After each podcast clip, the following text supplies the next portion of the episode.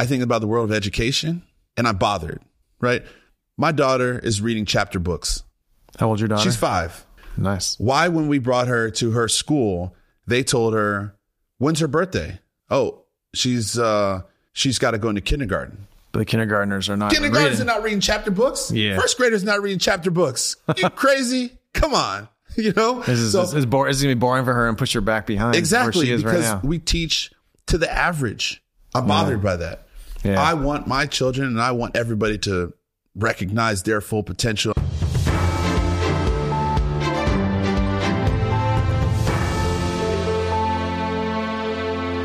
I'm Joe Lonsdale. Welcome to the American Optimist, Dhani. It's an honor to have you here today with us. Oh, thank you, and I, and I appreciate you being optimistic, because I think that a lot of times uh, we live in this really unique world where um, that optimism is actually being challenged on so many different levels. And I think that around each and every corner, people are just trying to figure out, you know, should I should I take the the positive path or should I sort of fall into the trap of of pessimism and the level of negativity of where the world is going to go? Because ultimately, humanity, hopefully, will sort of sort of win out, if you will. We're both we're, we're both we're both optimists. You, you played you played 11 seasons in the NFL. That's a long time to be in the NFL. Yeah, it was a good time. Um, you know, it's, it's strange as I look back. Eleven years doesn't even sound like a long time. You know, it's like you all of a sudden, you know, you, you play high school and then all of a sudden you're done. You're in college and all of a sudden you're done. You're in the league, then all of a sudden you're done. Eleven years is like boom, it's gone. And so much of the world changed so quickly, and so much of the game changed. What, so what years were you in the game? So I played from 2000 until 2011. One would say because I went to the greatest university in the world, Michigan, huh? University. Thank you. You guys won the national championship there too. Yeah, we did. So one could say that we were a professional team as well. We did not get paid. There was no NIL, neither any backdoor dealings or anything else like that, because we are a straight up, you know, on the books organization. But one could say that I went from 125,000 people all the way down to like 70,000 people. So, you know, we'll just call it what it is. That's awesome. That's awesome. And so, and so you, and you, you we, people also know you from shows. You've been on TV shows like Adventure Capitalists and Dhani Tackles the Globe. You, you, you doing some media these days still? Yeah, I, I had a great mentor when I was playing on the Giants, Michael Strahan. And if he hasn't been on the show, I'd recommend you interviewing him because I think that uh, he is one of the most optimistic and um, positive and uplifting people. If anything, he just wants to show off that gap in his in his teeth, right? so, but I remember when I walked into the to the Giants stadium when I was just a rookie, and my parents always taught me when you walk into the room, you want to identify really not necessarily who's the boss, but the one that's setting the standard or the one that you'd like to live up to. And I think Strahan was that guy. And he told me, much like so many other people said, you know, you, you play for football for a certain amount of time, but it's not going to last forever. I mean, the average career is three years, so you played a lot longer. And now, and now it's five years because you're not allowed to get touched. Right. And you don't actually practice. Okay. because they're afraid to hurt people. They're afraid to hurt people. And you know, you, you don't put your pads on. Is this like a whole thing where the whole society is getting a little softer? Yeah, is this what you're saying? getting soft. I, and I, I have some strong opinions about that, right? It's like people aren't wearing helmets. They're wearing, you know, they're just wearing, you know, sock hats in order to kind of protect everything. Nobody's, there's nothing physical anymore. And so it, it it's, and, and maybe, just maybe, those that played in the 70s and 80s would say the same thing about those that played when I played in 2000 and said that we were softer. But I think there's a fundamental shift when you take the pads completely off and you don't hit at all. The physicality of, of the game starts to go a different direction. But when I was playing and Strahan was playing and Strahan had played with LT, and so I'm kind of dating myself as I have a little bit of gray hair now. But when when we were playing, we were we were physical and we hit, and so yeah, the time was only three years, and I got to play for eleven. But the transition was always going to be something that happened at some point, right? Yep. For me, football, I felt like it was a springboard, and Strahan, Strahan, he kind of gave me this suspension to kind of say, look, you can play this game for a long time, get to know people, spend time with people, but there might be an opportunity in the world of TV if you kind of show your personality and don't allow yourself to kind of be caged into the world of this locker room. Mm-hmm. Express to people who you are, what you believe in, and what you're passionate about, and see where it goes. So you, so well, I mean, you're obviously a fierce competitor. You're a positive competitor. It's being positive to win. You, what lessons and values do you take from that world of sports and competition and, and apply to business? How'd that work? Well, if I if I kind of unwind the game, kind of pull it apart. I'm kind of doing my Tom Cruise Minority Report type of deal Mm-hmm. in my head. You know, from a middle linebacker position, one of the most important pieces that I always say is you got to be able to see the field, recognize the angles.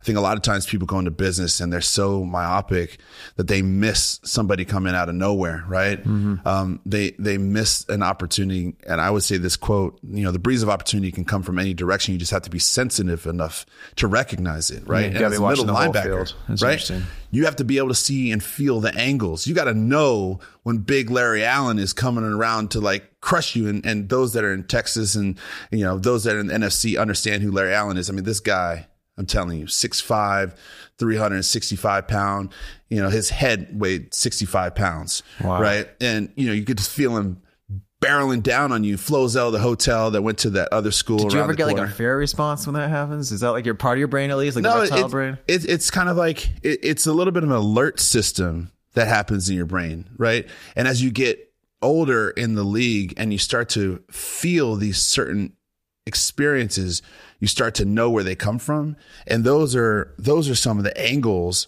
that you have to be able to pick up on much more quickly, or else you're not going to make the play at all, right? So I think that's one. I think two is being able to understand what everybody else is doing, right? So there's one, the angles. Two is understand where your competitors are, where they're going, and have a have a sense of what the future looks like, but also at the same time recognize the past. I think that has to do with the people as well that around you, right? So as middle linebacker, you're dependent upon your outside linebackers, you're dependent upon your defensive line and your cornerbacks. You got to know what Cool. everybody's So there's a lot of strategic awareness in, in order to win. What, what, what, how's team building and culture fit into that? Well, you're not going to get along with everybody, right? You're not going to get along with your coach all the time. I can, you know, when I was playing on the Bengals, the first week I was there, I got kicked out of practice. The second week I was there, I got kicked out of practice. Third week, I started like a major brawl, right? I got sent in, I got kicked out all the time. Was this normal? No, it's not normal. What are you talking about? it's, it's, it's not normal, but it's, So you it's, have it's- so you have opinions. I have opinions, you know, you know, I just, I like to, you know, say what's on my mind. I love it. And Marvin Lewis, he kicked me out of practice. And the crazy part is the first game that I played in, it was actually in Seattle. And I remember flying to the game and I was like, there's no way in the world I'm getting on the field. Not a chance. There's no way in the world this guy who just got on the team that's causing all this ruckus is going to get on the field. Like, not a chance. Hmm. We got on the sideline. Game starts. One guy goes down. Game continues. Another guy goes down. the game keeps going. Another guy goes down. We only carried in that game, I think, six linebackers.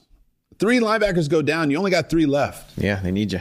They need me, right? And so now, no matter what the package is, I have to be on the field, right? So in, the league, you know, you have your nickel package, you have your dime package, you have your, you know, um, you know, all these different packages, and depending upon how many linebackers are on the field, you can go with different packages. And people were going down left and right, so I had to go on the field.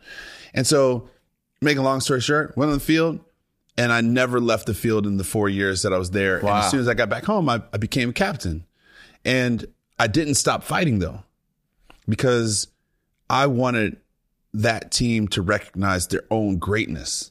Where in So, so, you're, you're fighting for your opinion of what was the right way to do things. it was the right way to do things, but it was also what I had brought. And this is another piece. You can always bring your history. You can always bring your experience from other places. And that's part of maturity. That's part of, um, the foundation that is laid, you know, you're sitting in your house, right? The foundation that this house is built upon, if it's not strong, it's not going to stay up. And the foundation that you pour and that you build, depending upon the teams that you come from. And I, mind you, I was at New York, I was Philly, and then I was at Cincinnati. That foundation reinforces how I think and how I played. And so I wasn't going to be shakable from the moment that I got on the field. And I was okay with fighting. And then when I, once I got to play, they saw how I committed to the game and how I was how I competed in the game, and there was a different type of energy. And mm. the team hadn't been that good, and then all of a sudden started winning.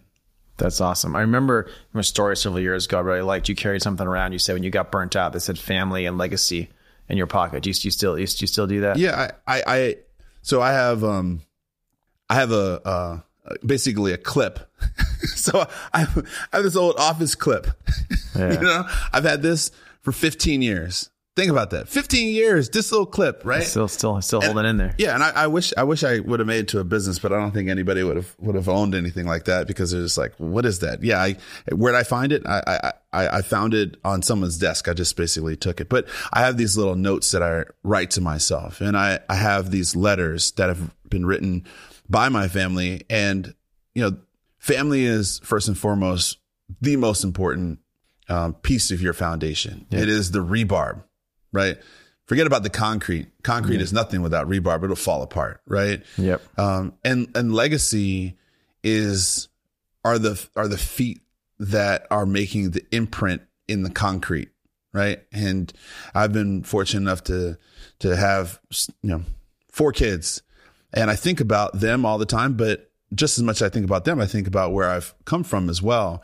And I think when you when you step foot on a field or where you move into the world of, of business, if you have those two top of mind, those angles and that history will always be as clear as possible.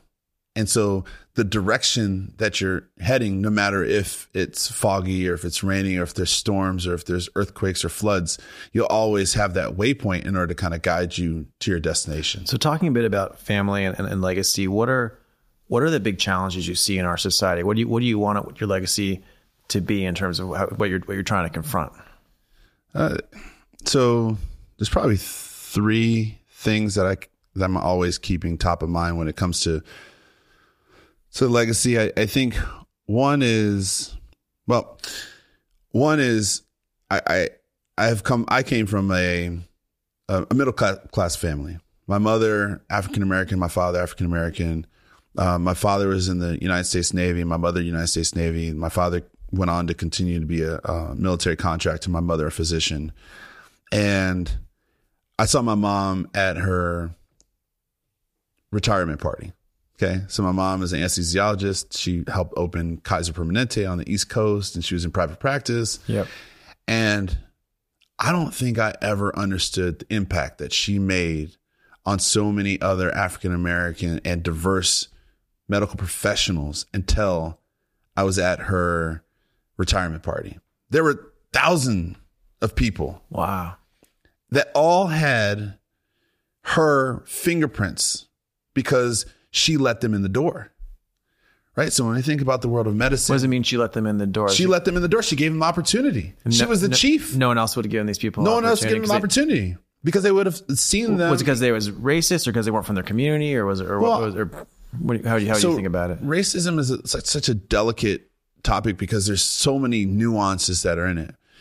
I kind of boil it down to sometimes when someone walks into the door and you don't recognize yourself in them, you're going to be a little bit more apprehensive. You're gonna be more- yeah. You're not gonna know how to engage with them in the same yeah, way. and you're not going to be as vulnerable. And so my mom sort of widened that aperture Yeah, that's interesting. and she welcomed the wide ranges of faces and looked at them from what she believed their potential and their true abilities to be, not marginalizing them and putting them into a box of what stereotypes might um, Yep. um, suggest. And so I'm watching all these people go, go up to my mom and say, Congratulations. You know, I'm so excited. You know, thank you. Thank you. I'm like, wow, if I can do the same type of thing, like sports is one thing, but business is a complete, completely different thing. And over the last three years, I think things have changed pretty significantly. And as I even was on this quest to kind of diversify the landscape of business, I think back to when I was on the Bengals in 2011, there's a lot of history. There's a lot of angles in it. And I think we're trying to shore up some of that direction so that we can collectively work on things together. We have a long way to go, but I'd like that to be a part of my life. That's really I think that's that- one. That's, that's that's really interesting. I like that. Um, two, you know, I think about the world of education and I'm bothered, right? My daughter is reading chapter books. How old's your daughter? She's five. nice. Why, when we brought her to her school, they told her, when's her birthday? Oh, she's, uh, she's got to go into kindergarten. But the kindergartners are not Kindergartners reading. are not reading chapter books. Yeah. First graders not reading chapter books. You crazy? Come on. You know? This is, So- this is, bor- this is gonna be boring for her and push her back behind exactly where she is right because now. we teach to the average. I'm bothered by that. Yeah. I want my children and I want everybody to recognize their full potential and I want them to be able to, you know, and, and this is what it's based upon. When I was growing up, I had the fortunate opportunity to be in Montessori school. They allowed me as wide an aperture as possible. and so as as much as it was wonderful, it also got me a lot of trouble because I was asking a bunch of questions, right? You're not supposed to ask questions. You're not oh. supposed to challenge people, right? Joe, you do it all the time. That makes our culture better if we're all asking questions. Exactly. Right. Is is it the easy path that makes you stronger, or is it the the challenging path that builds? So what are you going to do with, with your daughter's education? Then she says you have to go to this school that make Well, push you it know, backwards. I have to think about what does the new future of education look like. I have to think about who are those that are um, uh, progressive in the way that they're examining how young people can sort of ed- be educated. And so I think about public school. I think about private schools. You know, in Washington D.C., I'm thinking about all the different private schools. I'm thinking about the new schools. I'm I'm just gathering evidence, right, in order to kind of my, justify my my, wife, and, my wife and I think a lot about it here. Our kids go to Montessori preschool as well, but then there's like the K to 12. There's some schools here to let the kids go as far ahead as they want and let them study what they're passionate about, which is kind of a similar similar Mm-hmm. so, approach. so a quick story when when we were living in in Michigan, we went to go visit this school. I don't know why I can't remember the name off the top of my head. I'll I'll, I'll chalk this up to a senior moment, right? So we walked to the school, and the principal's telling us about this kid, and and he was like, so this kid. Um, came up to the principal's office and wanted to have a sit down conversation um, because they didn't like the homework that they were getting. Right, just came up, talked to the talked to the um, uh, the executive assistant of the principal. It's like, look, you know, I'm not really into this homework that we're getting. The executive assistant was like, okay, so when do you want to have a meeting? And he's like, well, whenever the principal can have a meeting. And she's like, okay, well, in a couple days, the principal will come get you from class and you guys can go have a meeting. So a couple days later, the principal came and got the kid, you know, went to go sit down in the conference room. He had his whole, you know, pitch. He was like, look, principal, you know, Smith, you know, I don't really like how the homework was laid out and I think we need to change a couple different things. Principal was like, okay, no problem. We'll work through it. And kid was like, you know, how soon can I hear back from you? Because I want to make sure I tell the rest of the students, right? Principal was like, no worry, I'll get back to you in a couple days. So kid's like, cool, principal and them worked everything out. They changed a lot of the, the homework that they had to do. They worked through the details. It was amazing, right? That's great. Great story, right? How old do you think that kid was? 10? Five, Wow.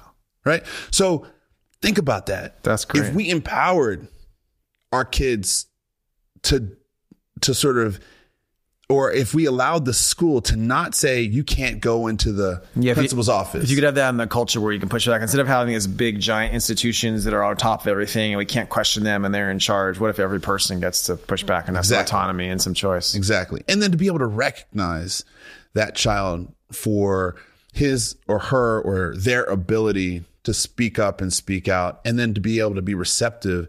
Because I think, I think there's also the other push pull as well because like as an adult you're saying wow you're really challenging me. You don't know anything so now we're at sort of a That's that's a the usual that's the usual response I got as a kid. So so there so so there's there's opening up the aperture and, and helping people of different backgrounds succeed, and there's education. Are are you doing certain things in education right now? You I, I, I know you have certain groups you support and whatnot. Well, so obviously, I don't know if anybody knows, but like working with you and Cicero Institute, you know, all the different ways that we're thinking about the world of education, the world of policy, um, and what the future, what the future holds. I think it's, it's a deep dive and understanding and educating because I think a lot of times uh, people are so superficial. They kind of get, they, they move past, they don't even go into the details. They just read the headlines of the books, right? People, yeah, exactly. And people want to reject things if they don't seem to align with their tribe, as opposed to thinking about what's actually going to move things ahead for our kids. So I think that's I think that's one. You know, I'm on the board of Outside Interactive. We own Outside Magazine and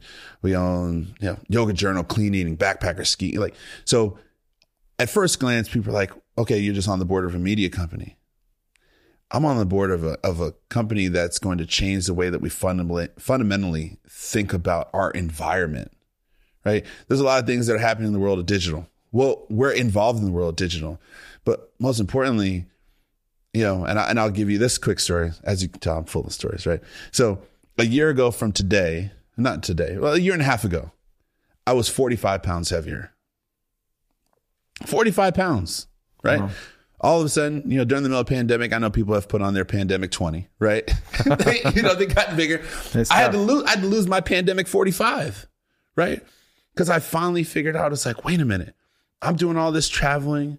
I'm going to talk to all these people. I get to hang out with my main man Joe, like you know, I, I get to go uh, sit down and have dinners. But I'm forgetting about myself. I'm forgetting about my own health and wellness. What'd you, what'd you, what'd you do to mix it up? You start working out more again or what? Yeah, I'm going to invite you to my workout, by the way. Uh, So you're going to go on camera. I'm in, You're gonna- I'm you're, in. You're in. Okay, Yeah. I'm just letting you know he's in. So our so so my my buddy my buddy called me and he was like, "Hey, I'm doing this workout. It's called a 52 card workout." I was like, "Okay, what's that comprised of?" He's like, "Well, it's 52 cards, and, and with." Spades, you do lunges, and with hearts, you do squats, and with um, uh, clubs, you do jumping jacks at the time. Doesn't, Right. doesn't sound so bad. How, many, how, how long does this last? So it lasts for 52 cards. Oh, So- oh, you got to do all of them. We do do all the cards. Ah. So you know, and then you have diamonds, which are V ups or twists, and you have the jokers, with which are push ups, right? And so he was like, "Let's just do this workout." so I did it for the first time. I was so tired. Oh my god, I was tired. I was the big man on the ground that did not want to get up. Right? I, I felt like there was, you know, the the bricks on my back. But we kept working through it, working through it. And so Monday, Wednesday, Friday during the pandemic, we were doing it like eight thirty. We just continued. it every morning. no, just Monday, Wednesday, Friday. Oh, three, days a week. Got it. Three days a week. Three days a week. Got it. Uh, Joe's committed to three days a week. I just want to let you know. Uh, well. so three days a week, right? And that's it, right? And then, but what I what I realize is that the power of consistency and the power of suffering contributed to a positive feedback loop, which allowed me to get back to where I needed to be. Right? That's how I think about outside. You're probably pretty used to suffering as a kid, pushing yourself through workouts, I assume. Like yeah, much and, I, and, and I forgot how much I missed it. Yeah. But I also realized, and I think this is another piece and why outside is so critical. People forget about the power of suffering. Yeah, people you need you need you need adversity in your You life. need adversity in Yeah. life. You don't, you know, imagine if we were on an escalator all day. no, it's not Our cool. calves would be all, you know, like nothing. You know, our quads would have no strength. Imagine if everything was flat. It's good. It's good to no be. hills. It's good to be attacked a little bit. A lot of my friends who are successful, they're just super careful and never do anything hard again. And then everyone lauds them for being the successful, nice Mm-hmm. person. But but I think you know it's more fun to keep putting yourself out there, keep taking risks, keep trying things, and getting getting smashed a little bit because that's that's the only way you get stronger, right? think about how many and I, i'm not a, a stats guy but i've seen the game. More people are actually probably getting hurt playing sports now because there there's a lack of impact. Interesting, Right? Because their bodies don't, don't because there's a certain amount of bone density that's built at impact. And i'm not talking about people getting hit in the face and getting knocked out and concussions. That's a whole nother story. And it's it's terrible. I've had concussions i don't remember them ha ha ha right so you know that whole thing Your your brain's doing pretty well. I think you're fine. I, I think so. I only had only I only had one senior moment. That's it. Only one senior moment. But those are the types of things that you need. You need to build up resilience. You need to build up endurance. You know, the other day I did a um I did a gravel race, right? I'm just learning about the gravel industry, right? And uh, this was uh, one of the th- one of the things that I love about our organization through Outsides because we get exposed to all these different competitions. And oh, by the way, while I was doing the card workouts on the mm-hmm. Tuesdays and Thursdays, I was riding like 20, 30 miles on my bike. And then on Saturdays, I started riding like 100 miles and 120 miles. And so I was up to like 100, 200 miles. Just a for the record, I agreed to at least one workout. No, no, no. You agreed. No, you agreed to work out Monday, Wednesday, Friday. Monday, Wednesday, Friday, Joe. all you, right, all you said that. You talking to you Everybody talking heard you that. talking to my wife before this interview? I, I, she's like, yeah, he'll definitely do it. No worries. I'll, I'll, I'll push him out of the bed. It's no problem.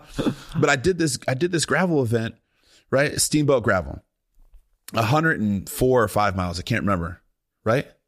I, I land in Steamboat on Friday and the race is on Saturday, or maybe I land on Saturday and races on Sunday. I can't remember.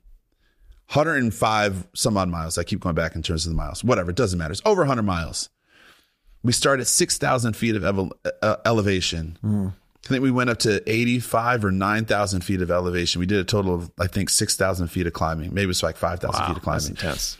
The temperature varied from like 80 degrees to like 113 degrees, right? Wow, that's, that's We don't do that as a society, right? Because what we would rather, and I, I'm not knocking progress, what we would rather do is get on a bike and the bike to take us somewhere. Well, it is, it is kind of cool, and the bike has a little electric thing that takes you up the hill more easily. Yeah.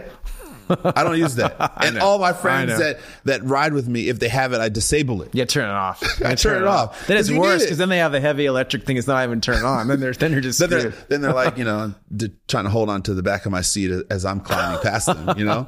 But we, we need to understand, We need to put back some adversity and some getting outside and engaging with nature. yeah, hit somebody. Yeah. I love it. So, so, so you see, so, so, so, so, so t- tell us more. What, what other kind of, I mean, originally in business, you did something called Bowtie Cause, which I guess is kind of one of your earlier adventures. It was both kind of philanthropic, but also evolved into, into a business. Like how do you, so it's clear you think about business in terms of causes. Like, like what else are you looking at cause wise right now? I think it's I think it's a notion of causes, but I think it's a certain notion of consciousness. And by the way, you know, Ken Rosenthal wears our bow ties on Fox as he's covering the MLB. And you know, that story germinated out of out of one of my good friends, Kunta Littlejohn, who I didn't know that he had cancer. And when I did, I remember when he told me he if you want to be somebody, you got to rock a bow tie. And then I was like, I'm not wearing a bow tie. He's like, you got to wear a bow tie. I'm like, no, I don't. He's like, if you want to be somebody, you got to rock a bow tie. I was like, no, I'm just fine. That's who I am. I'm Dhani. It's fine. I'm, I'm great. And I found out he had cancer and then I went to go put on a bow tie. But what I realized was that in the same way that Lloyd Carr told, told me at the University of Michigan, it's not about you, it's about something greater than yourself. Right. It's, it's not just you standing up for yourself. It's standing up for others. It's about representing the things that you believe in, but it's also representing the collective of those that truly believe and have a certain level of consciousness. And that's where Bowtie Cause originated from. And so we worked with, you know, a lot of companies, companies and corporations to help them tell the story. But more importantly, it's about you telling your story.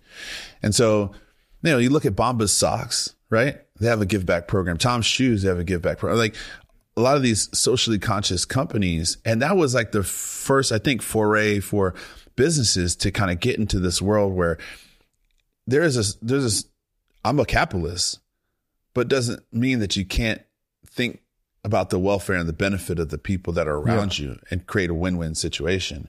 And so that was very, very early on in my trajectory of the world of media and the world of sports and the world of business. So I think it, in the same way, you know, it adds a little bit more, you know, sand or water. I, I can't figure out which one actually makes concrete that much more firm and secure and foundation. Mm-hmm. You know, it adds more to that. And so when I think about things or areas of which I spend some of my time, I'm always thinking about that in the back of my mind. I want to I want to ask you also in relation to all this a little bit about masculinity. There's something we don't talk enough about in society today. Maybe we talk about too much of the toxic masculinity mm. side. Mm. You obviously seem to be someone who you're a very strong man. You feel like you have a lot of duty, mm. and I'm, I'm you know I'm curious I'm curious what you're seeing in terms of masculinity. Are, are we are, are we are we are, you know what, what do you think society needs there?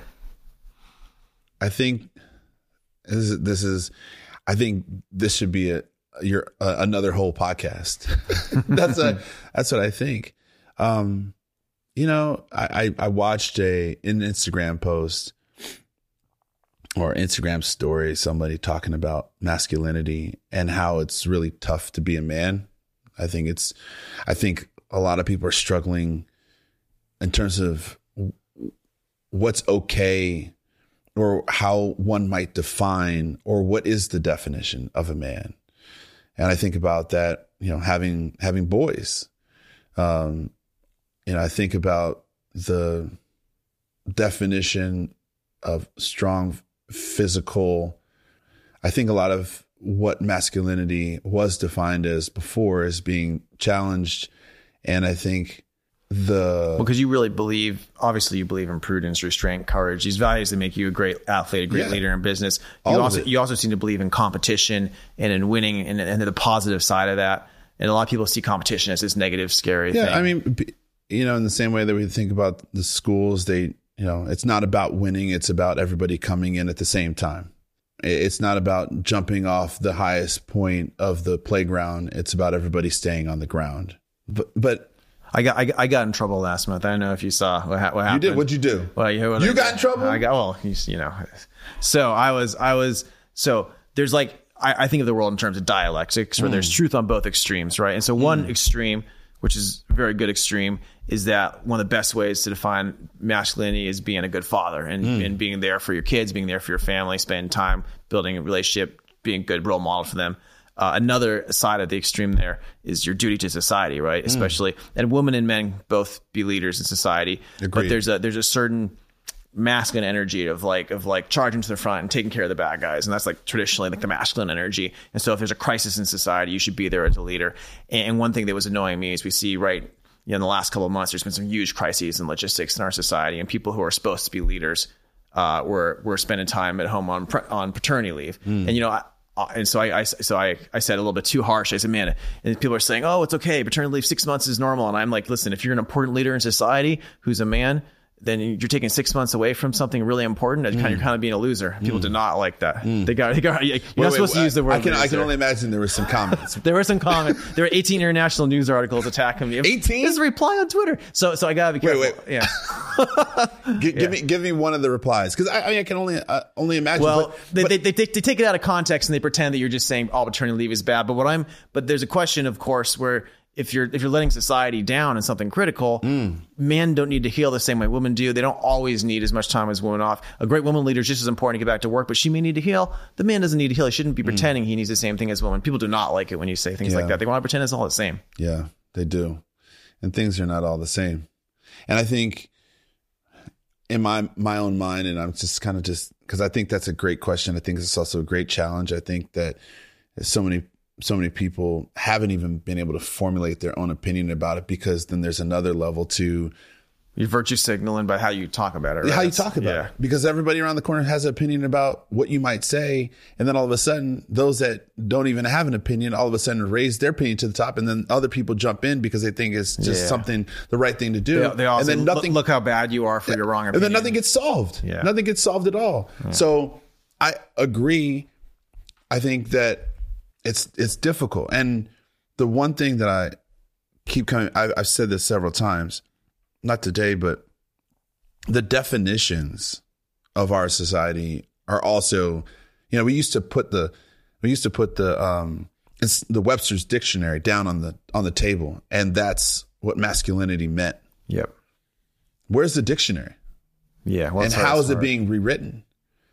How are these words being unpacked? You know mask or man masculinity like all the words are being completely disassembled It's true. You're not supposed to believe in any of the genders anymore, I guess, which makes it makes it confusing about about trying to figure well this so, out. so and i get it things will things will be broken down and destroyed before they're ever able to be built up again things are always going to be broken down and, and, and, built, built up again, yeah. but the question is how will we build things in the future now what pieces will we take from one place to the next how will that cause the, um, divisiveness within societies because one person or one community chooses one side versus the next that's the that's the How conversation do, how do we how do we re-inject this? So so so so some people think maybe there's certain types of masculine energy in certain communities where there's not not enough fathers doing their duty and not and standing up and in, in that in that kind of positive way. Like like how how do how do we solve these problems? And is that something is that something you think about? Something I think about it all the time, and I don't have the exact answer, but I think that being able to be open and honest and have a conversation where you're not ridiculed by virtue of even bringing up the topic Yeah. is the first place to start. And it's about pushing, to your point, the boundaries of the yeses on both sides because there's truth and allowing them to kind of sit down and then start to rewrite it. But then I also kind of think that some people are disappearing into the, the netherworld and they don't even care about it because they've got other things to worry about. So there's an element of narcissism that plays in where it's not about what the greater good is thinking about in the world of femininity and masculinity. It's more about me. No, totally. I want, I want, I want to, I want to try to end on a topic of optimism here. We, uh, we started American Optimist because so many people, by, but I want to go back. You got to do that. That topic of masculinity we got to do more on that. have to do more. Yeah. have to, because there are men sitting at home that are listening right now that are wondering to themselves, what does it mean? And, and, and it's, and it's, they have nobody to talk to. And it's funny because you get people, you get replies from like this Harvard law guy. He's like, "Why do you think masculinity is good?" And someone else replied, "Like, man, do you think like the end of history is a feat andro- androgyny? Do we all have to just be androgynous, and that's a good mm. thing?" It's like this, mm. right? Which I thought was a pretty good because like because these people are like, "Joe, you can't say masculine. Why is masculine good?" I'm like, "Come on, there's positive femininity, there's positive masculinity. I think that's a good thing in our society." I, you know, you, you, don't, you don't have to have traditional gender. You don't have to have traditional gender roles. You can, you, you, you and I could each have parts of us where we admire and have feminine values, and we could have, but we could be masculine, and that, and you know, it doesn't have to be just gender roles. and, know? and and some some might say like sensitivity is just strictly female, but part of being a man is also being able to tap into your sensitivity. and you got balance. You got balance. You got got- balance. you got balance. So so so so we start American Optimist because a lot of people are divided. A lot of people are cynical. One of the things that comes up a lot in that is our understanding of our nation's past. Uh, and, what we've achieved and where we're headed. I'm curious when you're talking to your kids, when people are talking to their kids, how should they be thinking of our nation's past? And, and, and what you know, obviously there's mistakes, but you know, should we should we be saying how bad it was? Should we, like how should we be talking about it to people and characterizing our progress? I think I think we need to be curious. I think we need to be able to ask questions. I think we need to be able to unearth the books that have, have been buried. I think we need to to talk to the survivors and and those that have passed. I think that we need to understand uh, without prejudice. We need to understand without prejudice. Think about that, right? We need to acknowledge where our nation has been and, and and we're still trying to figure it out because we're such a young nation. You know, we're not dated back to, you know, BC. We weren't we weren't we weren't established. We weren't around. Yeah. Right. So we're still trying to figure it out. So and I think we also need to give ourselves a little latitude. Right. I'm looking at I'm looking at the, the helmet, right? You got Augustus there, yeah, and the helmet from seventh century BC. I'm looking at that, right? Yeah. We didn't have that. Yeah, that's that's much farther past. That's that that's the history of the Western civilization going way back. going But- way back. So I, I think we need to ha- give ourselves some grace and give ourselves some latitude. You, And- you, and- and do, you, if- do, you, do you get angry when sometimes you think about the past? You must a little bit. I mean, I, I'm Jewish. I get angry sometimes a little bit about I, some I get things I get angry. I I get furious. There's a there's a lot of emotions that are that are built up. Do you feel like we've been progressing still? Or are you are you are you positive on the progress we've made overall? Obviously, there's still things to fix. I'm sitting here with you, aren't aren't I? That's I'm true. sitting here with you in Texas, that's true. right? And I could walk out and I could go jump in the car and I can go wherever I want, right? So yes, we've made progress. Um, relatively speaking, as one might sort of decide, like we need to make bigger progress, but we need to spend more time, right? You know how how are we are we supposed to be like Dune? you know what I mean? Are we supposed to be off world by now? Right? Ray Kurzweil, you know, projected the singularity and, and are we at this exponential sort of trajectory of life where all of a sudden, you know, I'm going to take off on my buddy's spaceship and I'm just going to go some other place and like, what's it called in Dune? Cultivate whatever it's called? Something? Whatever. Well, you, you spend a lot of your time, Dhani, with entrepreneurs, with athletes. Like, are these people making you optimistic? Like, what's what's happening in our society? You're right making me now? optimistic. People that I talk to are making me optimistic. People, you know, what I really enjoy. So I, I f- have a fortunate opportunity to go a lot of different places and talk to people. One of the things I love to do is sit in the middle row on the airplane because I get to run into somebody I've never met before. I I live in Maryland and you know I'm between Maryland and I'm in Michigan and I'm in New York. I'm all over the place, right? And I get to go on the train and I get to talk to random strangers. And for some reason they talk to me. And I'll call up my teammates, I'll call up business leaders, and we'll have open and honest discussions about the challenges of our society. And what gives me optimism is that I'm able to hold court. I'm able to hold a conversation, hold space to be able to discuss these things. People are working through the challenges, And they're working through the challenges. That's what gives me optimism. It's we're still going to have challenges. We're still going to get negative tweets. We're still going to have negative comments. We still might get yelled at when we walk down the street. Fine. That's cool. But tell me how you really feel. That's Awesome. really where you find progress. Let's keep the dialogue open. Dhani Jones, thanks so much, man. Thank you.